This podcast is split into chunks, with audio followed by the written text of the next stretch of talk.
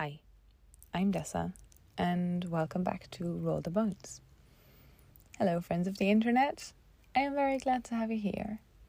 It's been a while since the last episode, and that is simply due to the fact that I've been very busy, I guess.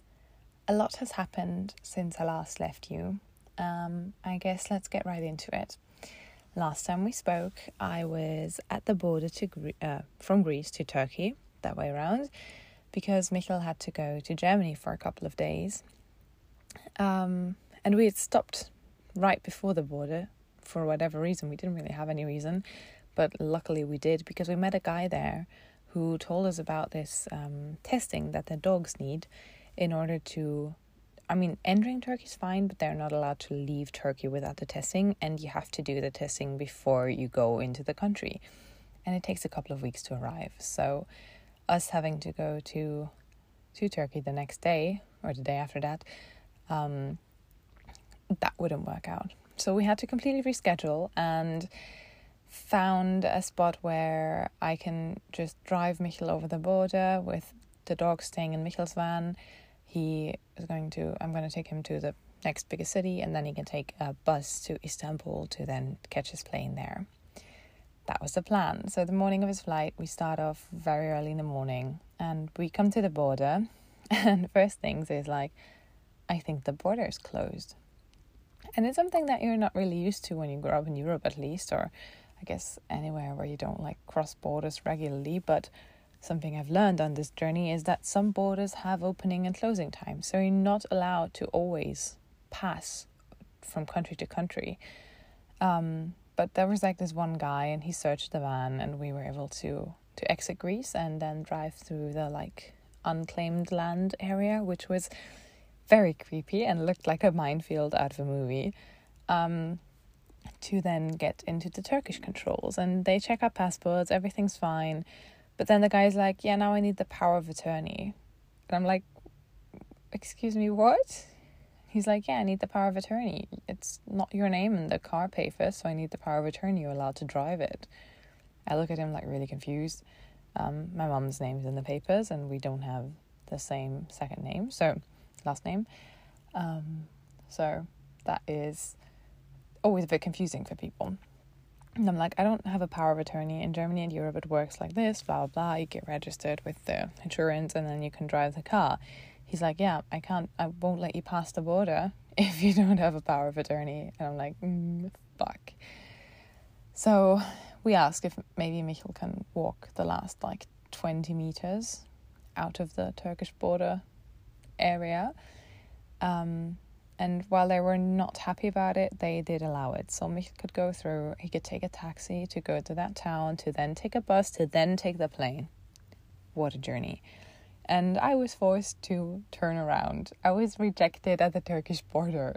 That's something that's never happened to me. And it, it was really an emotional turmoil. Like I came back to the Greek side, and the Greek guy who had controlled me while coming in, he was like, oh, they didn't let you in? And I'm like, yeah, car papers. And he's like, oh, typical. Like, even the people on the border are annoyed by how they control. Um, so I, I drive back to the spot where Michel's van is parked. I'm crying and like really emotional because I'm very, very bad at saying goodbye. And I just had to say goodbye for Michel for three days. And it was very short because there were like all these border police people standing around us. And it was very stressful for me. So, uh, yeah, I was crying and a bit like um, it was a new experience to not be allowed in a country. I mean, with a European passport, and especially like traveling Schengen wise, you're usually not even controlled at all at the borders, like with Schengen at least. And then just knowing that you have like one of the quote unquote best passports in the world that like takes you anywhere and you're rejected at a border, that is very, very, very weird. And I felt so like like I did something wrong and I felt like illegal there and was like, oh, I really just want to bring as many miles between me and that border crossing as however possible. But I had to wait for three days until Michael was back. And those three days, I was, I was shitting my pants. I was so scared that we couldn't, like, wouldn't manage to, Michael wouldn't manage to get back into Greece. Because that border crossing, you are not allowed to cross by foot. You either need a bike or a car and a taxi driver will not be able to take him either because they are not allowed to just into Greece. Um, so I had to go back there with my car to pick him up. And the thing is, the way they were so strict, I was like, okay, you know what? Even if I get as far as I got last time, they're not going to let him walk these five meters back in. That is not going to happen. I don't think so. But I can't change anything because I can't get an official power of attorney because I'm not in Germany and like my mom and I and someone to validate all of it would have to be present and that's just not going to happen. So I did the only thing that I could do, which is fake a power of attorney. I mean, I didn't fake it. My mom, she did actually like sign it and it's all her data, it's all real and she's okay with me driving the car, obviously. Um, but it's not like a real power of attorney because the attorney part is missing let's put it that way and i did like some google translating to so like put it in turkish um, and then i had the pdf of that on my phone and some photos of like id cards of my mom so uh, that was all i could do so i drove back to the border when Michael was like, we tried to time it quite well. I was like laying in bed waiting for his text, and he's like, okay, we're 10 minutes away. So I jump in my car and I started, I drive to the border. I shaking and so excited. Um, and also very nervous and very afraid. So I get to the Turkish side, and when I get there, I'm like, hey guys, just so you know, I don't even want to go into Turkey. Maybe I can save you some paperwork because I just want to pick up my boyfriend. He's like right there, like behind the next corner. And the guy is like, where's your boyfriend? I'm like, yeah, he's right there. And he's like, I don't see your boyfriend. I'm like, yeah, me neither, because he's behind the border. He's waiting outside because he doesn't have a car. He's like, You don't have no boyfriend here. Like, this was the vibe. And I was like, Oh, God. Um, so he starts checking my papers, and while he does, um, he starts making some phone calls. I presume to find out if there's actually someone waiting there for me.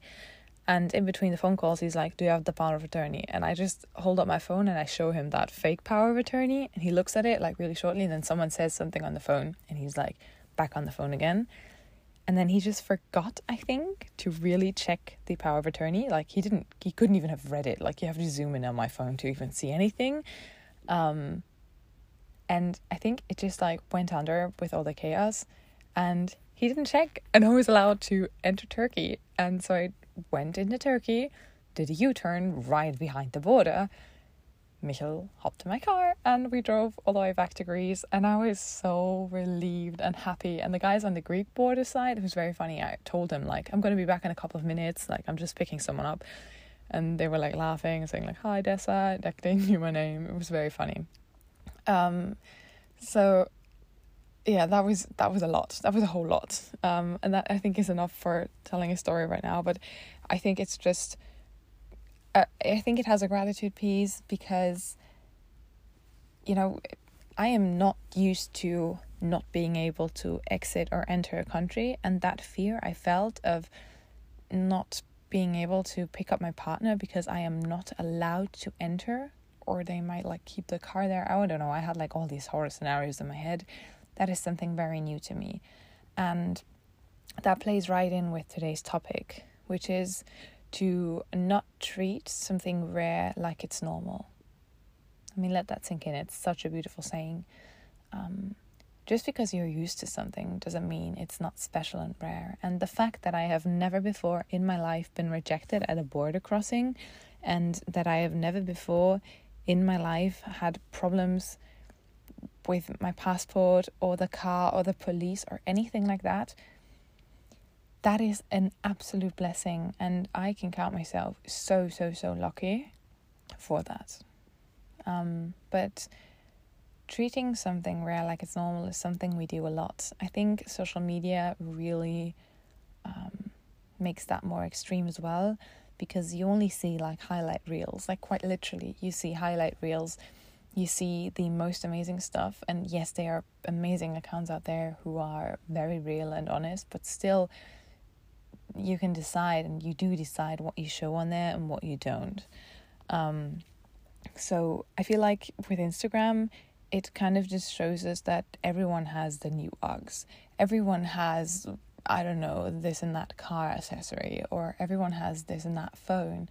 And that just becomes the new normal. And quite honestly, having the newest iPhone whenever it comes out is not normal. That is something that I mean it's portrayed as normal, but to me it's not. Like no, that is oh my god, iPhones have been so expensive recently. Who can afford that? Like if you can, fuck yeah, that's so cool, but just think about it. Most people that's like over a month's worth of living that you pay for like a phone. Um, even though your old phone is, is possibly still fine. And like no shade to people who always buy the newest iPhone. It's just like I want you to see that that's not normal. That is rare and that is beautiful that you can do that and you can fulfill that wish for yourself. But just be aware of the fact how amazing and how rare it is, you know. Um, and the same thing with having a roof over our heads or having food on our tables, having unlimited water running out of our taps. The question is where's the difference between simple gratitude and the don't treat something rare like it's normal part? I think it's the celebration. Gratitude is like acknowledging, okay, I'm very grateful for the water that I have every single day just running out of my tap for free, or at least like quite cheap. Um, not having to hold drugs anywhere or something like that. And the do not treat something rare like its normal part is it includes like a celebration to me. It includes like the joy that you get when you can take a hot shower, the joy that you get when you just realize like fuck, I can take a hot shower whenever I want. This is such a blessing.